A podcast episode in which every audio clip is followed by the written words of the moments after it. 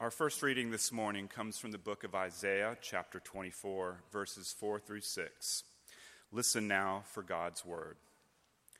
The earth dries up and withers, the world languishes and withers.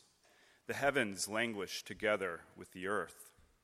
The earth lies polluted under its inhabitants, for they have transgressed laws, violated the statutes, broken the everlasting covenant. Therefore, a curse devours the earth, and its inhabitants suffer for their guilt.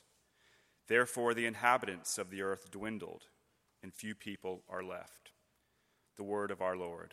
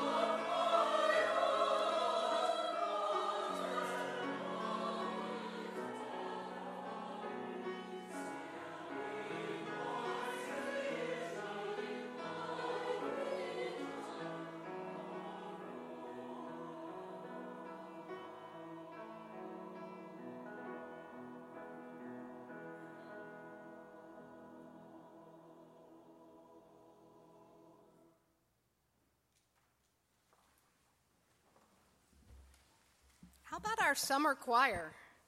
Like, they haven't practiced that for weeks. They just showed up at 10 o'clock and practiced that and came and sang, Thank you. And you too can do this. Our gospel lesson for this morning comes from the book of Luke, the 12th chapter, verses 15 through 21. Listen now for God's word. Jesus said, Take care be on guard against all kinds of greed, for life does not consist in the abundance of possession. Then he told a parable. The land of a rich man produced abundantly. And the rich man thought to himself, What should I do, for I have no place to store my crops? Then the man said, I will do this. I will pull down my barns and build larger ones, and there I will store all my grain and all my goods. And I will say to my soul, Soul, you have ample goods laid up for many years. Relax, eat, drink, be merry.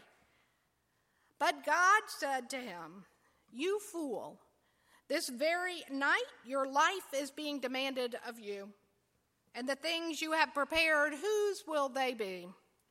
So it is with those who store up treasures for themselves, but are not rich toward God. This is the word of the Lord.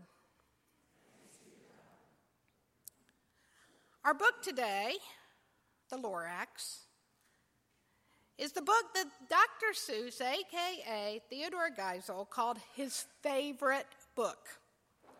It is the favorite of many and has been made into a TV special and a few years ago, a feature length movie. Dr. Seuss was a thinker ahead of his times when he published this book in 1971. Dr. Seuss probed lots of issues in his life, but he really hit hard in the Lorax, hitting our humanity in our hearts and our minds, hurting because we know that although the Lorax is a fable, it is true. The Lorax himself only speaks the truth, and he doesn't even speak for himself. He speaks for the trees, the beautiful trees. He speaks for the trees, for the trees have no tongues. But he also speaks for the brown barbaloots who played in the shade in their barbaloot suits and happily lived eating truffula fruits. And he speaks for the poor Swomee-Swans who can no longer sing a note. No one can sing who has smog in their throat. And the humming fish who can no longer hum. No more can they hum, for their gills are all gummed. The Lorax speaks truth to the powerful and greedy onceler but why? What does the Lorax have to gain? The Lorax doesn't search for fame or fortune or power or wealth. When we first meet the Lorax, he's living in the stump of a tree, shortish, oldish, brownish, mossy, sawdusty, He's sawdusty because his tree has just been chopped down.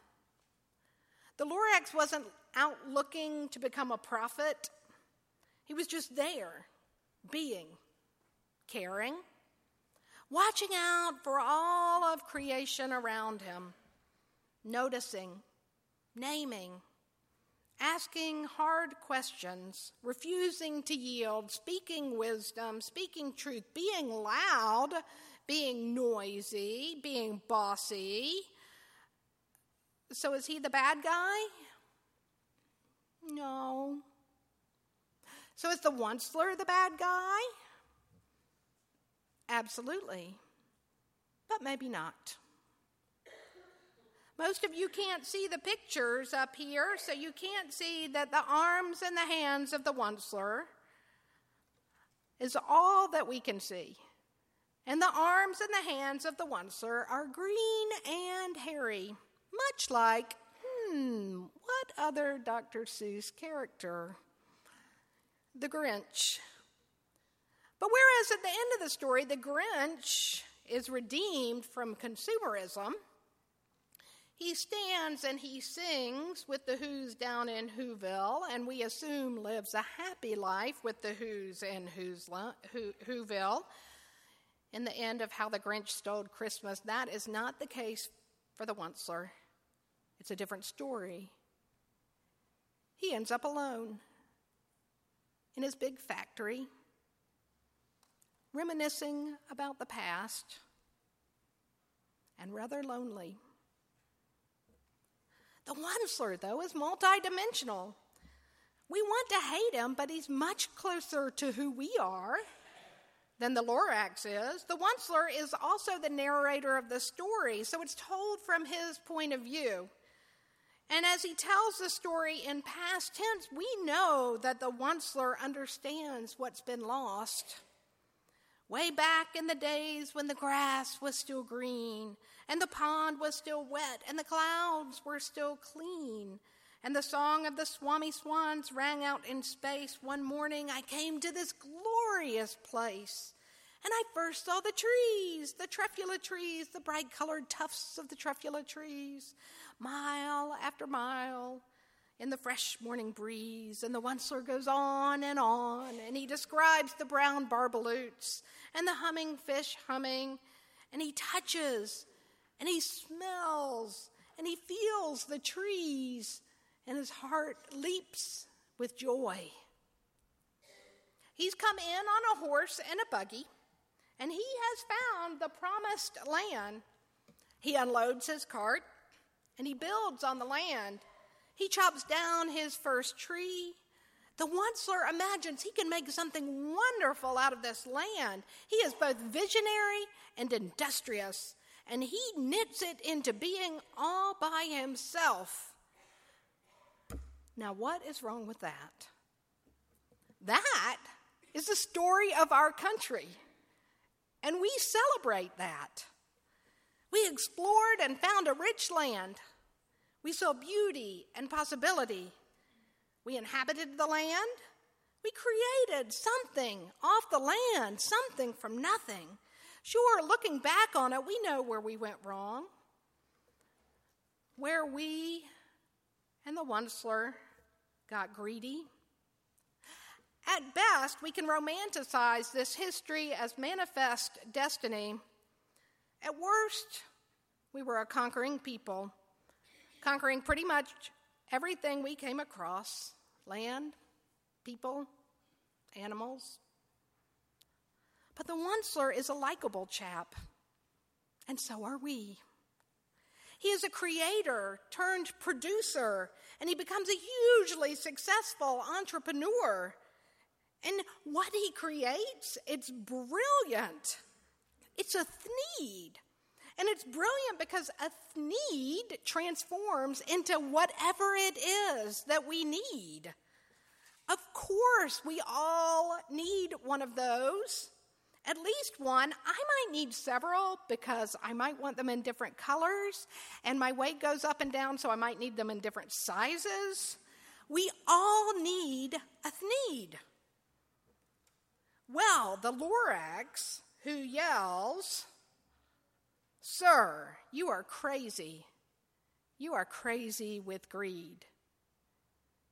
And he yells that not just at the Onceler, but at us. And there is that word we don't like to be called. Greedy is the name we don't want to be named. Greed is the name of this sin, to be sure, and not only the Onceler. We all need a cure. We resemble that remark we cry with a sneer. Greed's not far away or long ago, but it's near. So near, it's here. We all recognize that the Onceler saw an idea and became energized and lost sight of the beauty, the smells, and the sounds for the sake of production and money flying around. He didn't love God's creation and what God had done, but envisioned what he could make it all become. That's enough forced rhyming. Let's stop at the rhymes and talk about greed. Greed puts us in competition with others. Greed separates us from our neighbors and is built on the premise of scarcity. Greed causes us to make decisions based on ourselves and those whom we say we love only. We think the opposite of greed is generosity, and maybe it is. But generosity still assumes haves and have nots, which we will get to when we read the star bellied Sneetches. But maybe the opposite of greed is simply sharing sharing life, sharing resources, sharing love, sharing what we've learned from Jesus. So let's do that now. Let's go to the Word of God. Thanks be to God, sharing from the Word. Jesus says some harsh words in our scripture from Luke today. And these are those red letter words that are Jesus' words. Jesus said to them, Take care. Be on your guard against all kinds of greed, for one's life does not consist in the abundance of possessions. Then Jesus told a parable The land of a rich man produced abundantly. And the man thought to himself, What should I do? For I have no place to store my crops. Then he said, I will do this. I will put down my bar- pull down my barns and be- build larger barns, and there I will store all my grains and my goods. And I will say to my soul, Soul, you have ample goods laid up for many years. Relax, eat, drink, and be merry. But God says, You fool, this very night your life is being demanded of you. And all the things you have prepared, whose will they be? So it is with those who store up treasures for themselves, but are not rich toward God. So we go, the word of the Lord? Because that's a hard word. And he's talking about greed of all kinds, not only the kind that harm creation, but the greed that harms all of creation is throughout the prophets, throughout the whole Bible. God has created a covenant with God's people. The people forget God go against God, forget about creation. The grass withers and the flowers fade, but God's word, God's promise, God's forgiveness, God's grace endures forever. And that's what we find in our text today from Isaiah, which is just a verse chosen to represent many other verses. The earth dries up and withers, the world languishes and withers. The heavens languish together with the earth. The earth is polluted under its inhabitants, for they have transgressed laws, violated statutes, broken the everlasting covenant. Therefore, a curse devours the earth, and its inhabitants suffer for their own guilt. Therefore, the inhabitants of the earth dwindled, and few people are left. We mess up, and God reminds us. God puts a rainbow in the sky after the flood and says to Noah, Look at that. You see that? God is a God of life, and that reminds you of that. I am not a God of destruction. The rainbow was a new promise for people and all of creation. But we forget the all of creation part still today. We are all interconnected. We kind of got this whole stewardship and having dominion part wrong. Like, we're in charge of everything and humans are number one. But the truth is, we're all interconnected. Part of the animals and the birds and the bugs' job is sustaining all of creation. Wait, I thought that was our job. Part of the trees and the plants and the flowers and the job is sustaining creation. Part of the seas and the lakes and the rivers and the oceans' job is sustaining creation. And that's part of our job as well. We're all connected, intricately woven together. When the animals or the plants or the seas suffer, we suffer. When the animals and the plants and the seas flourish, we flourish. So when a whale shows up dead in Thailand with 18 pounds of plastic in its belly, we as humanity need to pay attention because that isn't just some random whale, and we are connected to that whale. We need to pay attention to the fact that Jakarta, Indonesia, is the fastest sinking large city and it's also home to an estimated 10 million people. We need to pay attention to that. We are connected to the water rise, and I don't care whether or not you think that humans caused the water rising in some places and shrinking icebergs in the other. The truth is, it's happening. And because it's happening, we have to pay attention. We have a responsibility to nurse Mother Earth back to health. There are higher temperatures in some places and lower in others. There is an increase in hurricanes and earthquakes and fires, and that is just happening. The reality is that we have to pay attention because we're intricately connected, and God's covenant isn't only for us, it's for all of creation. We live and we die with all of creation. We wither and we flourish with all of creation. We're connected to the swamps drying up and the rainforest being cut down. We're connected to every person. When one child is born or one person dies, the earth will never be the same. When we lose one species or one lake bed shrivels, the earth will never be the same. The Lorax ends with all the hope being placed in one seed and one boy's hands. Now, that is Dr. Seuss. That is not the Bible. The Bible ends with a vision of God's shalom and a tree of life blossoming in a city placed next to the river of life beside the tree. The Bible ends as it begins with God's promise of shalom, of peace, of abundance, of a new creation, a new heaven, and a new earth. God's kingdom come that we pray for every week. That we pray for in the Lord's Prayer, Thy kingdom come, with Christians throughout time and place that we pray for. Our final hymn today also speaks of that new, healthy, abundant, verdant earth. It's fairly new as hymns go, from 2001. The refrain could be the refrain of the Lorax dreaming of his truffula trees.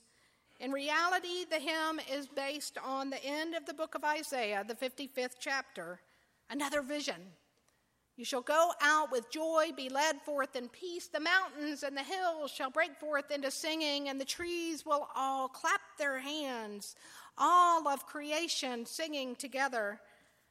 From a weary world, light dawns, love grows, hope blooms.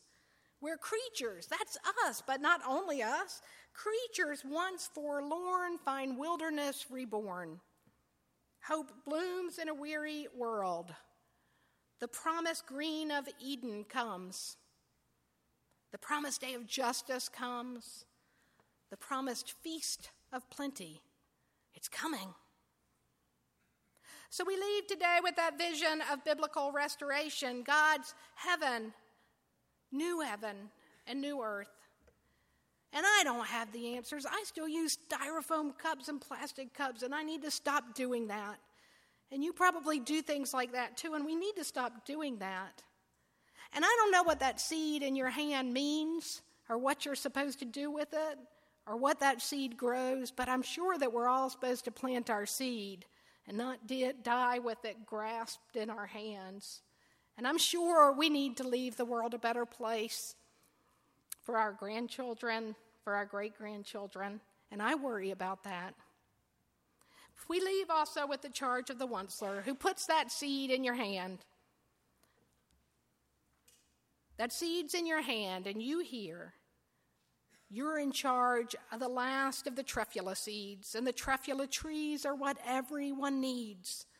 Plant a new truffula, treat it with care, give it clean water, and feed it fresh air.